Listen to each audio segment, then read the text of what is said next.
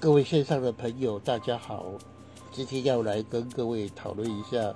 关于鸡蛋与胆固醇的关系。个人差不多在三年前就开始一天吃最少有两个鸡蛋，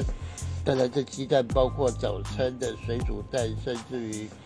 午晚餐的一些炒蛋，或是蛋糕里面的含量的蛋，所以我一天起码要吃有两个鸡蛋以上。但是这样过了三年，我的总胆固醇还是一百二十六而已。那为什么我会这么钟爱鸡蛋呢？主要是我觉得蛋是一个生命的一个延续，生命的延续跟孕育，所以它本身所是的里面必须拥有相当重要的养分。在一个鸡蛋里面，它本身必须要有。包括蛋白质、氨基酸，还有脂肪酸、抗氧化剂，还有矿物质、维生素等等。所以这样强大的一个组合哈，绝对是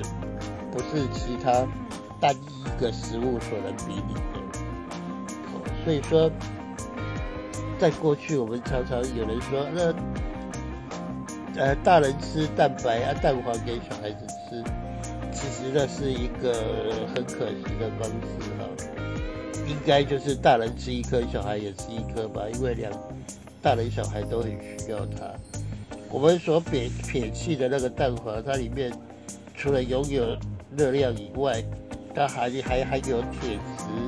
还有维生素 B one、维生素 A，还有蛋白质、胆固醇，还有卵磷脂。这些东西是大家都很熟悉的名词，但为什么在三年前我就开始一天最少摄取两个鸡蛋？现在是二零二零年，哈，在二零一五年的时候，他五年前，国际卫生组织就已经取消了他们所谓的所谓的饮食指南里面的胆固醇的一个上限。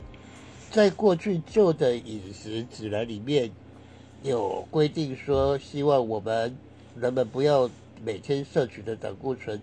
不要超过三百 milligram，好，三百 milligram。那一个鸡蛋差不差不多两百两百六十 milligram，所以在这里的话，我们再怎么吃，研究的一个。饮食指南都不会超过了，但有什么样的论调来推翻过去的一个胆固醇的上限？不过主要就是我们经过了一段时间的检验以后，发现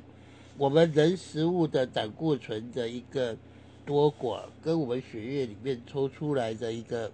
胆固醇似乎没有没有一个相对的一个关系。后来。经过了研究以后才知道，人体的胆固醇有百分之七十是人体自行合成的，超七十到八十是人体自行合成的，只有百分之二十是靠嘴巴吃下去的。而且，当这些胆固醇超量的时候，好，我们吃了变成超过了二十趴的时候。我们人体的合成的机制也会降低一下，所以他自己会去调整的。所以说，不要因为说害怕胆固醇太高而去舍弃在我们刚才所讲的鸡蛋里面拥有那么好的一个维生素、一些微量元素跟一些必须花很多钱去买来的保健食品。所以，鸡蛋对我们来讲是一个既简单。又便宜的一个保健食品，那在这里要提醒各位，它的最好的摄取的一个状态就是用水煮，哦，每天早上水煮一个鸡蛋，那是基本的一个营养，然后再加上午餐、晚餐，多少还是会吃到鸡蛋，所以各位可以大胆放心的吃鸡蛋，这个对我们的营养有帮帮助。但是对我们的胆固醇是毫无影响的。今天就跟各位谈到这里，谢谢。